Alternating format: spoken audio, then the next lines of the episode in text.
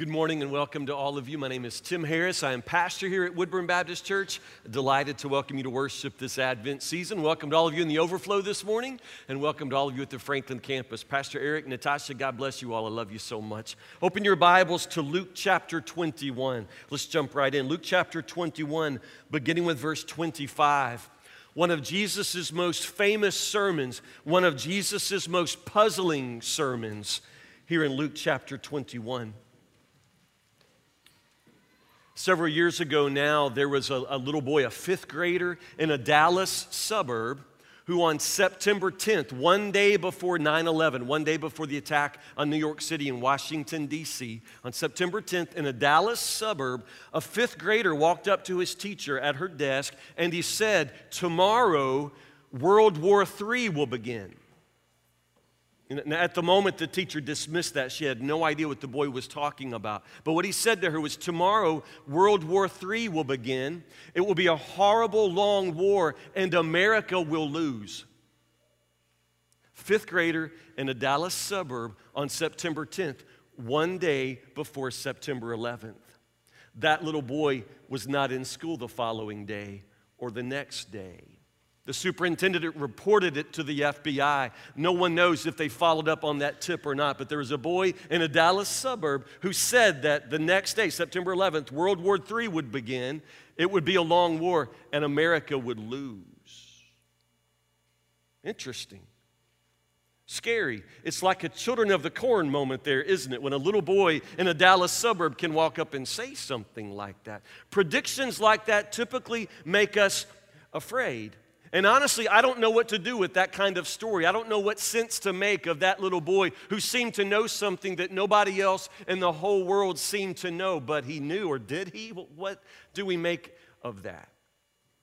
Honestly, I don't know. The world is full of predictions, and there are plenty of people out there today making predictions. Some of them may prove to be somewhat true, some of them will absolutely prove to be false. Most people making predictions about the future are lunatics. I saw, what's her name, Sylvia Browne on Montel Williams the other day. The woman's crazy as a bat. She's just crazy. And the predictions she makes are, are, are, crazy. Why anybody would continue to listen to people who make false predictions is simply beyond me. The world is filled with false prophets, people who talk about the future who do not know. But I want you to understand something. In Luke chapter 21, it's Jesus talking, and Jesus knows.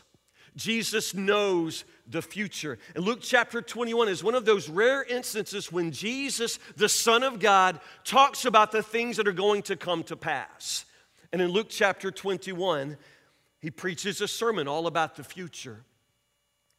To this day, scholars, Bible scholars, faithful Bible readers haven't been able to unravel all the knots. It's hard for us to know and, and explain with absolute certainty and clarity what Jesus is talking about. The one thing about the sermon that you probably need to know, we're going to pick up in the middle of it, but the first part of the sermon, Jesus is talking about events that would happen in the future from the perspective of him and the disciples.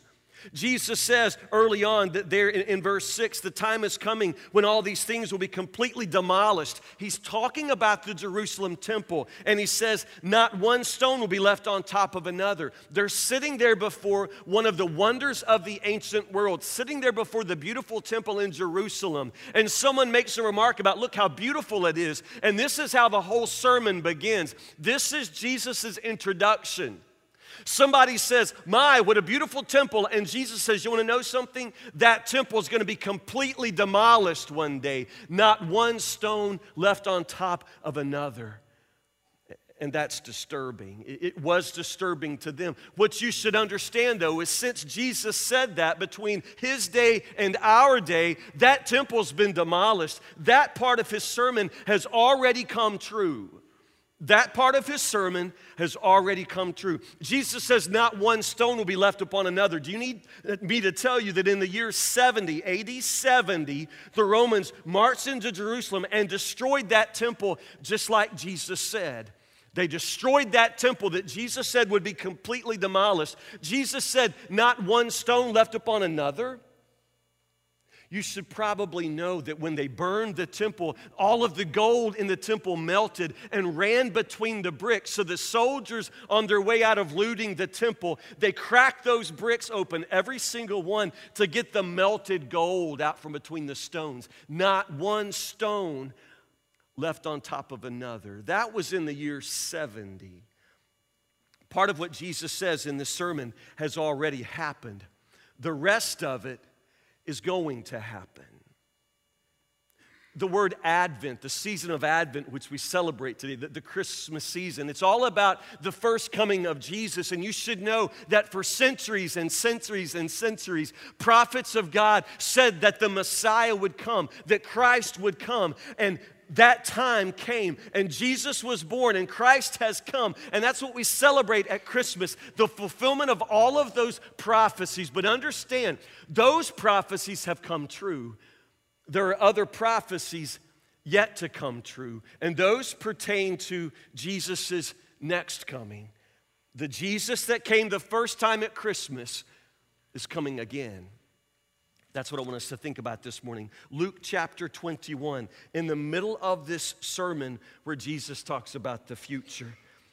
Chapter 21, verse 25, this is the word of the Lord. And there will be strange signs in the sun, moon, and stars. And here on earth, the nations will be in turmoil, perplexed by the roaring seas and the, and the strange tides. People will be terrified at what they see coming upon the earth, for the powers in the heavens will be shaken. Then everyone will see the Son of Man coming on a cloud with power and great glory. So when all these things begin to happen, stand and look up, for your salvation is near. Then he gave them this illustration. Notice the fig tree or any other tree. When the leaves come out, you know without being told that summer is near. In the same way, when you see all these things taking place, you can know that the kingdom of God is near.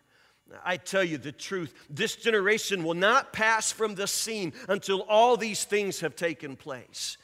Heaven and earth will disappear, but my words will never disappear. Watch out. Don't let your hearts be dulled by carousing and drunkenness and by the worries of this life. Don't let that day catch you unaware like a trap, for that day will come upon everyone living on the earth. Keep alert at all times and pray that you might be strong enough to escape these coming horrors and stand before the Son of Man.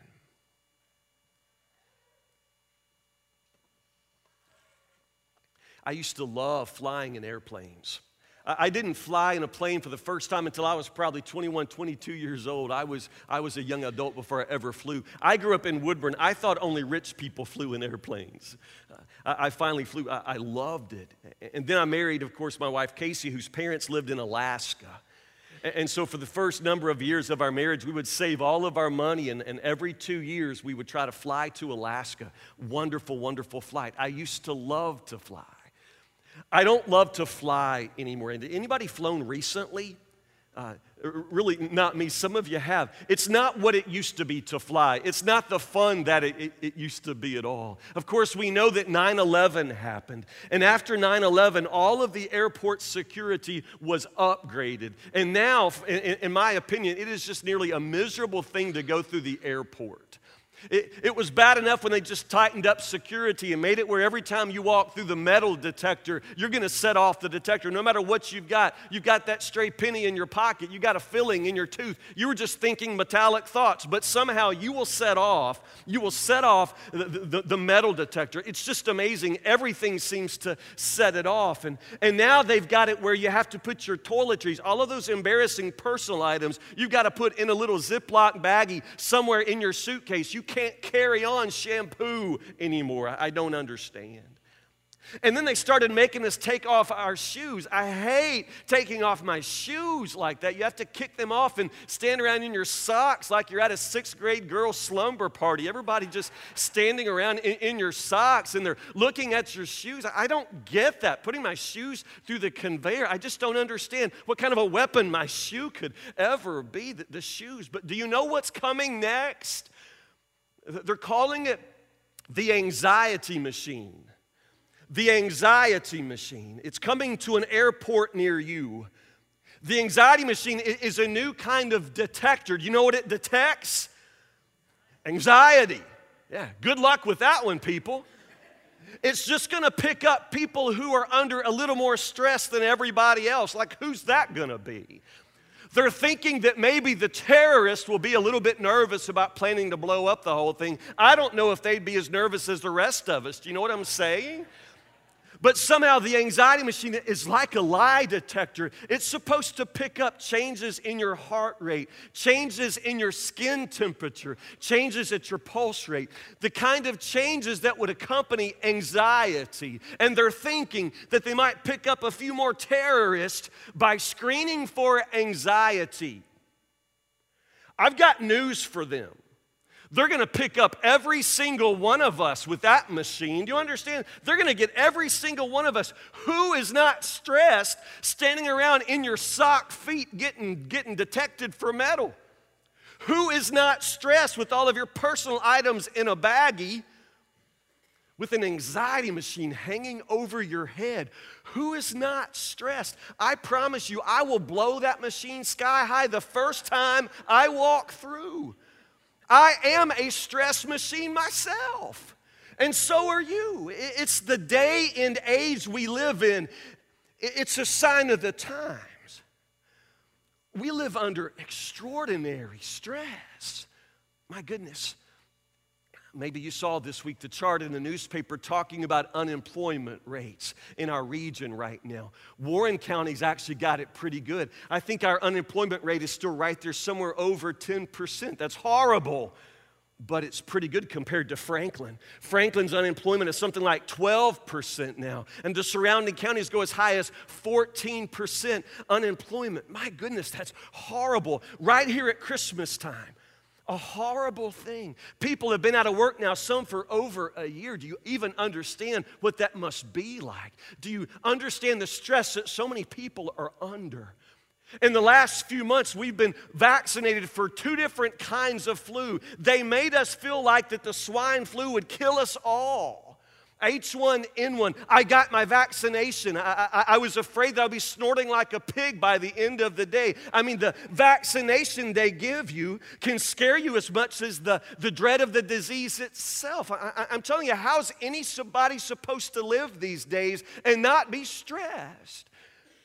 H1N1, seasonal flu, my goodness, unemployment, politics. We don't need a machine to tell us that we're stressed. We don't need a machine to tell us that we're anxious. And Jesus told us that there would be days like this is the hard part for us. As we think about the end of all things, as we think about the second coming of Jesus, as we think about the end of the world, some of us are sitting here believing right now it's got to be close. I can feel it in my anxious bones. It's got to be close. The end of the world is upon us. And it is. It really, really is. In, in college, I was an art major. Don't hate me for that. Uh, I was an art major. I was taking a design class one day, and our project was enormous. We had to do a design project all in white. It was white paper, white board, and our, our assignment was to do a texture. I can't explain it to you. I don't think I did well on it. But I had to make this big texture out of board. I cut boards, I made little pyramids. I spent hours and hours and hours on this all in white.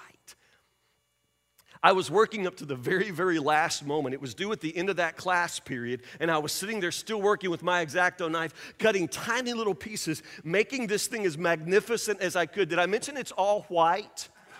And in the middle of my work, in the middle of my little X-Acto work, right there next to it, I got a nosebleed. It's not as bad as you're thinking, only in some ways worse. It was actually one drop. It was like a, a little nosebleed, a tiny nosebleed. One drop just went bloop. Right in the middle of my white project, a drop of blood, boom, right there, right there. I thought I was gonna die. I mean, we're right at the end of the period. This thing is due. It's due right now. I've worked for hours and hours. Bloop, a drop of blood, my own blood, right there in the middle of it. I nearly burst out in tears. I went up to the professor to ask for mercy. I go up, go, standing there. And the professor, this older lady, looked at me like I was crazy and said, It's not the end of the world. Well, it's the end of my grade, but it may not be the end of your world. You understand? She just wanted me to understand it's not the end of the world. It, it was really, really bad for me, but not, not the end of the world. In this sermon, Jesus says the same kind of things to his disciples. And all through Scripture, he continues to make this emphasis. He continues to say that as time turns into eternity, as, as the world moves toward its end, there are going to be very, very difficult times. There are going to be very, very uh, important natural disasters, and there are going to be moments when it seems like the whole world is crashing in. But Jesus says over and over, that's not the end. That's not the end of the world. There's going to be all kinds of trouble, all kinds of tribulations. There will be many, many moments in this world when you will be persecuted for your faith, but that's not the end of the world. That's not the end yet. The end is coming. Don't ever doubt it, don't ever deny it. The end is coming, but but every time you have a difficult day, every time tribulation comes upon you personally, that's not the end the anxiety that you and I carry these days, that constant stress, that fear of wondering where the world is headed. We know where the world is headed, but every moment of local trouble, that's not necessarily the end of the world. You need to understand that.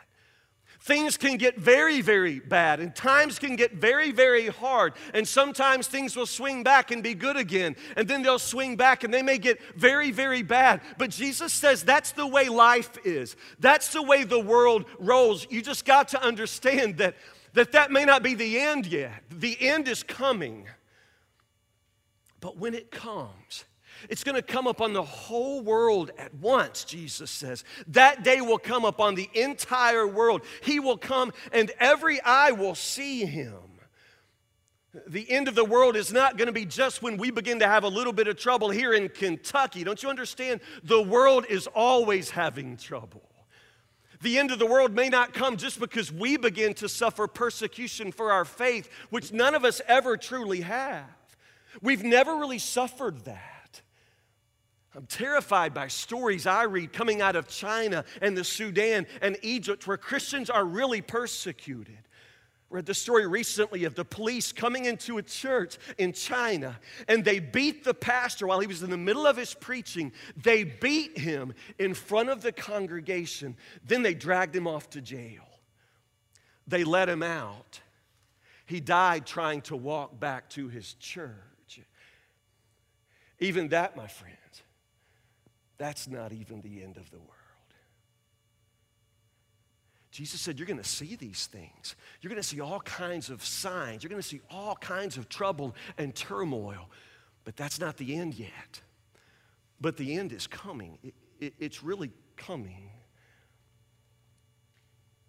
I remember years ago at Rich Pond Elementary School, we did this thing called storm drills. Anybody remember those things? Do you still do storm drills at school?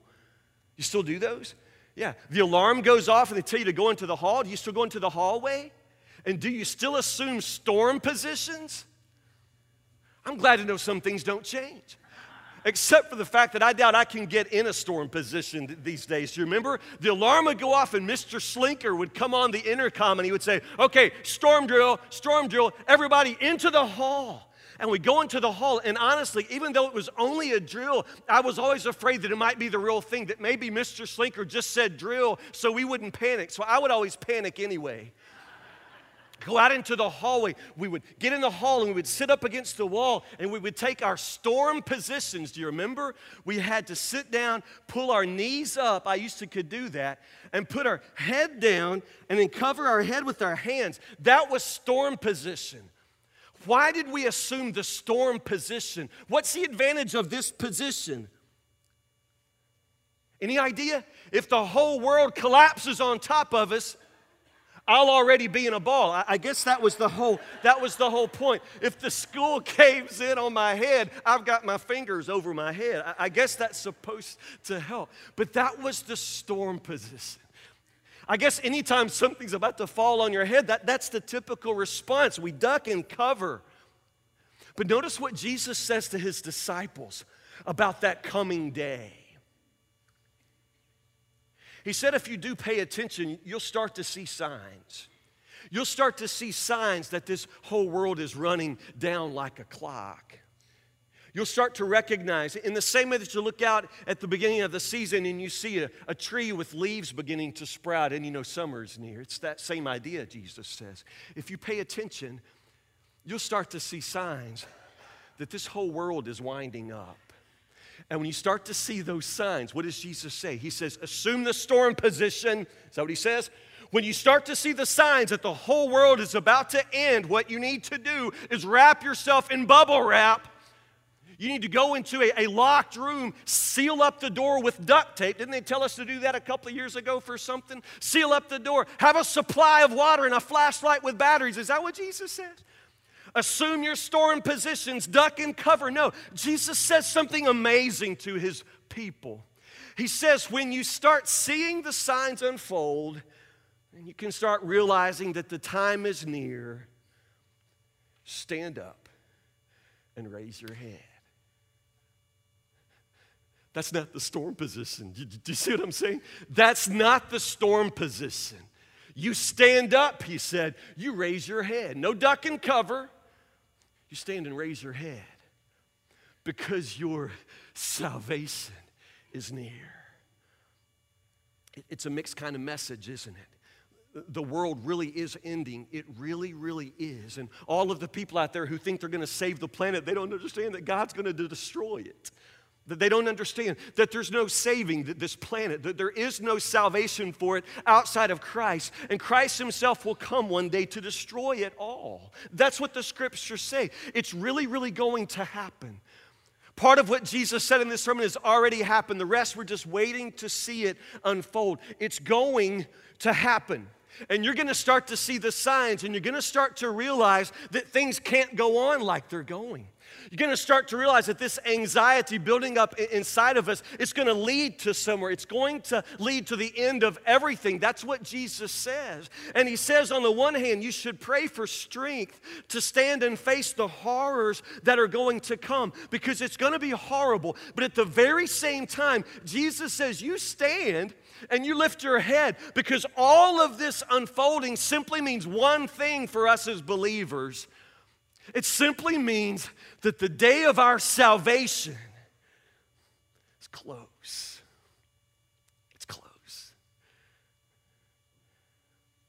One of my favorite things as a pastor is to preach weddings. I love weddings. I preached a wedding yesterday right here in this room. David Becker and Anel Solar. It was a beautiful thing. Anel Solar was an amazing, amazing bride. And y'all know Anel, she's a beautiful lady. Do you know that a few years ago, Anel Solar was in the Army and that she flew Chinook helicopters for the U.S. Army in Iraq? Just a few years ago, that's where she was. Now, right now, she's a school teacher about this tall with blonde hair. She's beautiful, absolutely beautiful. But she can take any man, boy, woman, or girl in her whole school in push ups. I'm not kidding. They love to challenge Miss Solar. This is an amazing bride. And yesterday she walked through that door, and her groom, David Becker, stood right here.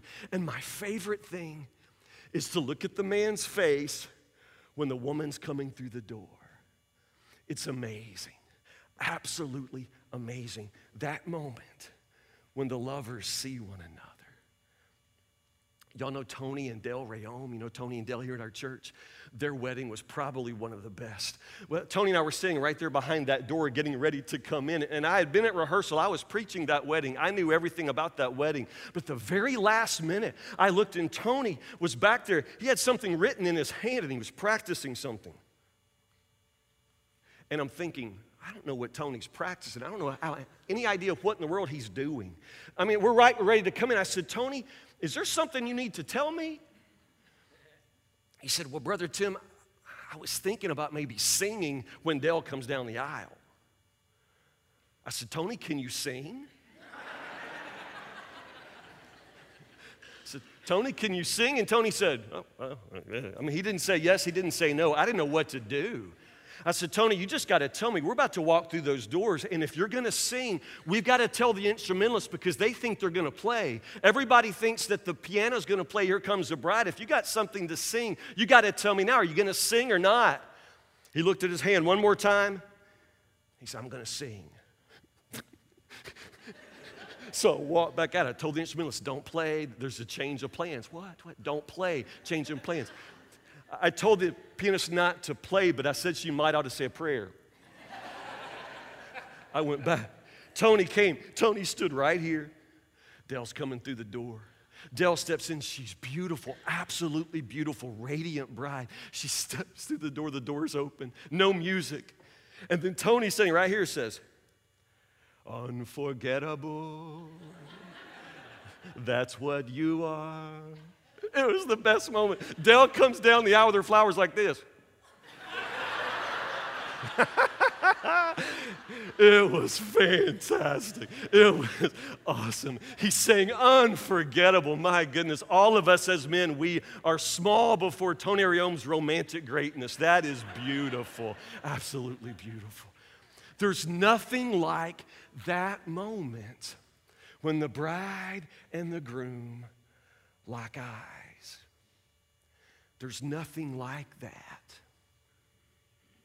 And when Jesus says, I'm coming again, when Jesus says, if you pay attention, it's like the trees coming out in the spring, you'll start knowing what time it is. When Jesus says that, of course, it strikes a little bit of fear in our hearts because, because we love the world we love our lives, and I would say none of us really wants to see our lives interrupted like that. We hate to think about there being an end to all of this.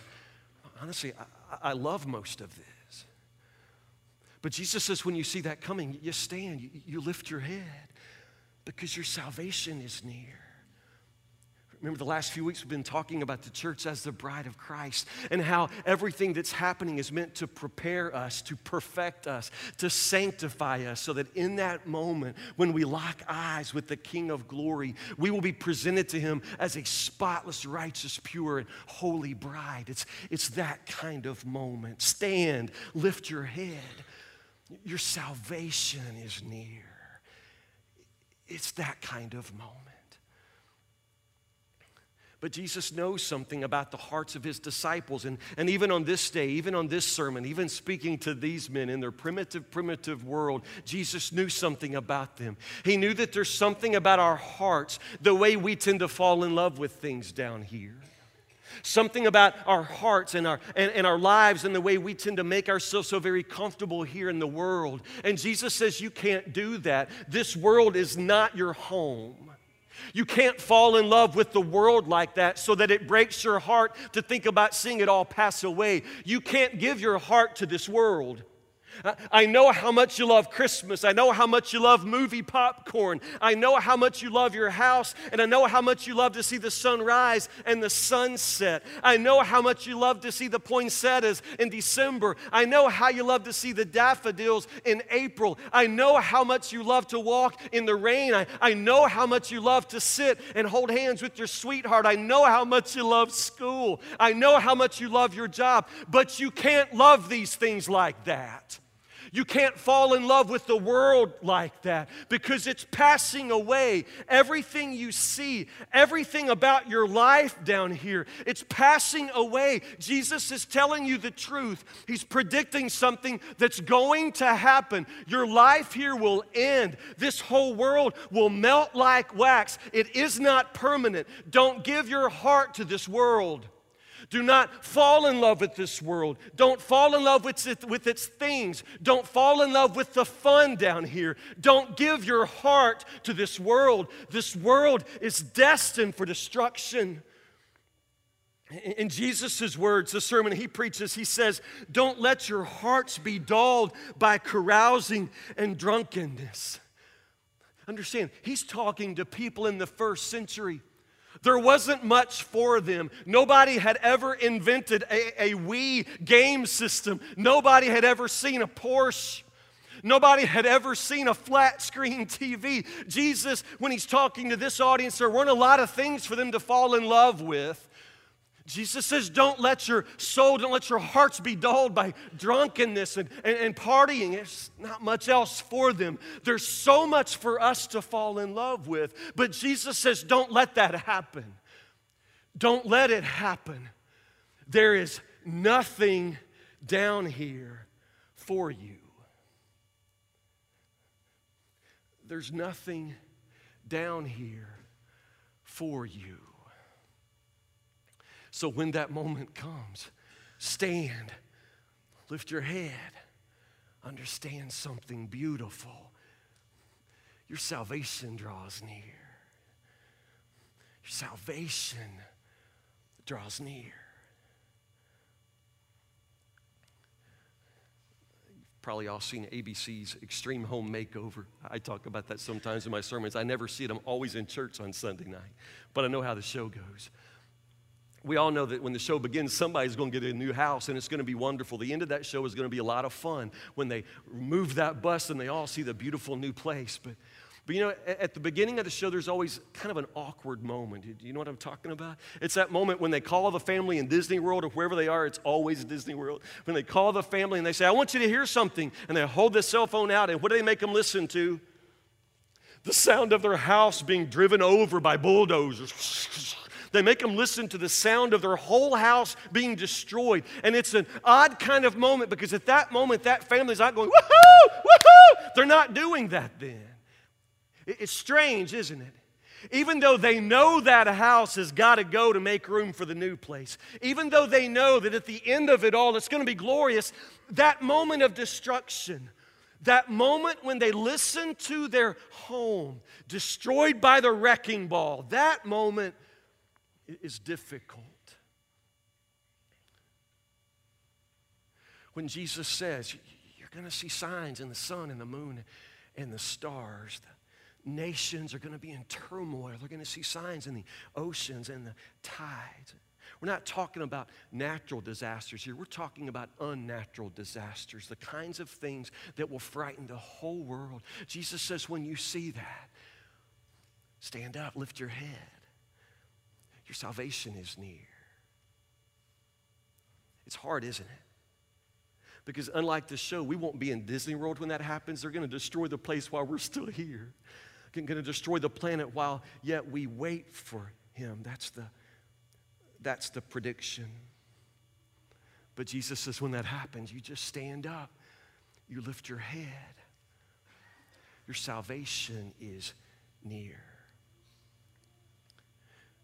few years ago, Christmas Eve, I had put off Christmas shopping as I always do. I, I always do.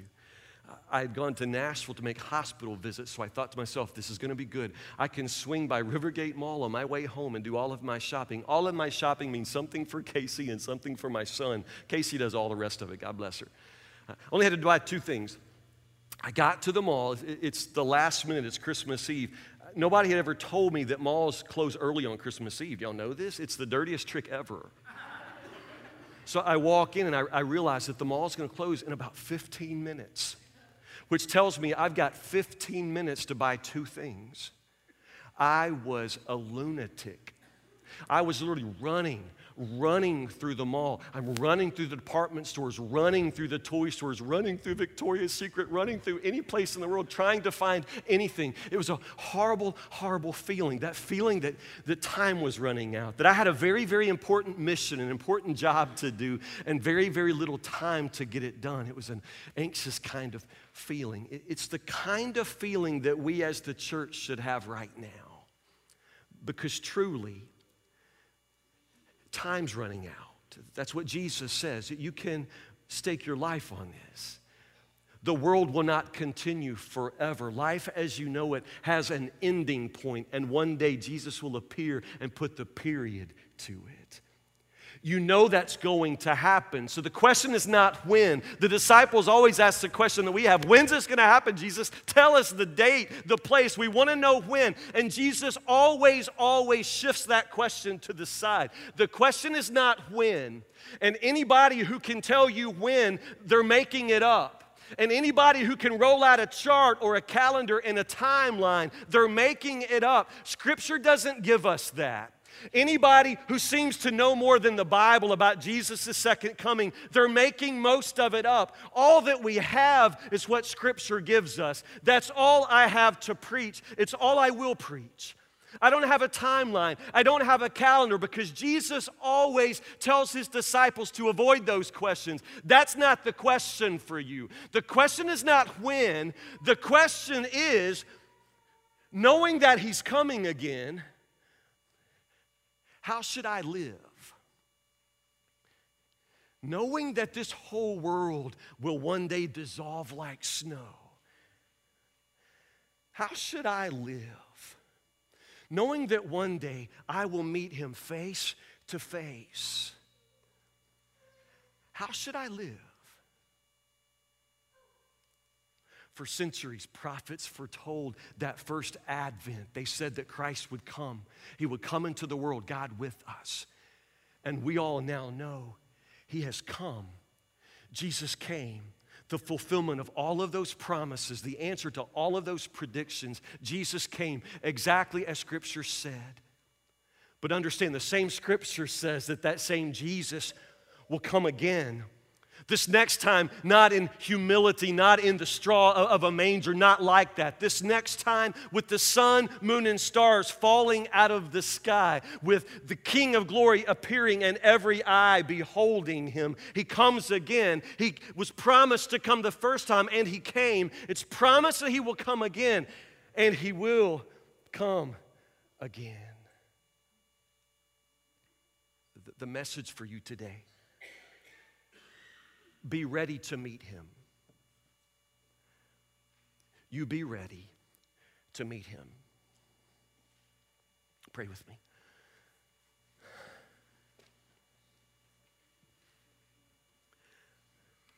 God, truly, we know that you love the world. The verse we all know from John 3:16 tells us that you love the world. And because you love it, Lord, you're going to come again one day and remake it, make it new. Restore it to the glory to which it was intended to be. Restore it, Lord, to your perfection. God, you are coming to restore the world. God, that promise thrills our hearts because we know that with your coming, our salvation comes. And God, that is what we live for. God, help us to know that that is what we live for. Lord Jesus, the problem is we love the world, but in a different way. Lord, you love the world for what it's going to be. And unfortunately, Lord, we love the world for what it is in its brokenness, in its perversion, in its shallowness. Lord, somehow we manage to let the things of the world fill up our hearts, although they never satisfy us. Lord Jesus, I pray today that you would help us to release our love for the world and transfer all of that love to you O Christ. So in the moment that we see you coming, in the moment when we recognize that our salvation is drawing near, in the moment that our eyes meet your eyes, there will be nothing in our hearts but pure love and joy. Lord Jesus, it was promised that you would come the first time, and you have come, and we celebrate your first advent. Oh Christ, it is promised that you will come again. And Lord, today we stand, we lift up our heads, and we simply say, Lord Jesus, come, come quickly. Let our salvation come to complete fulfillment. Lord Jesus, we long to see your face. Come and come quickly. We pray for the sake of the world. Amen.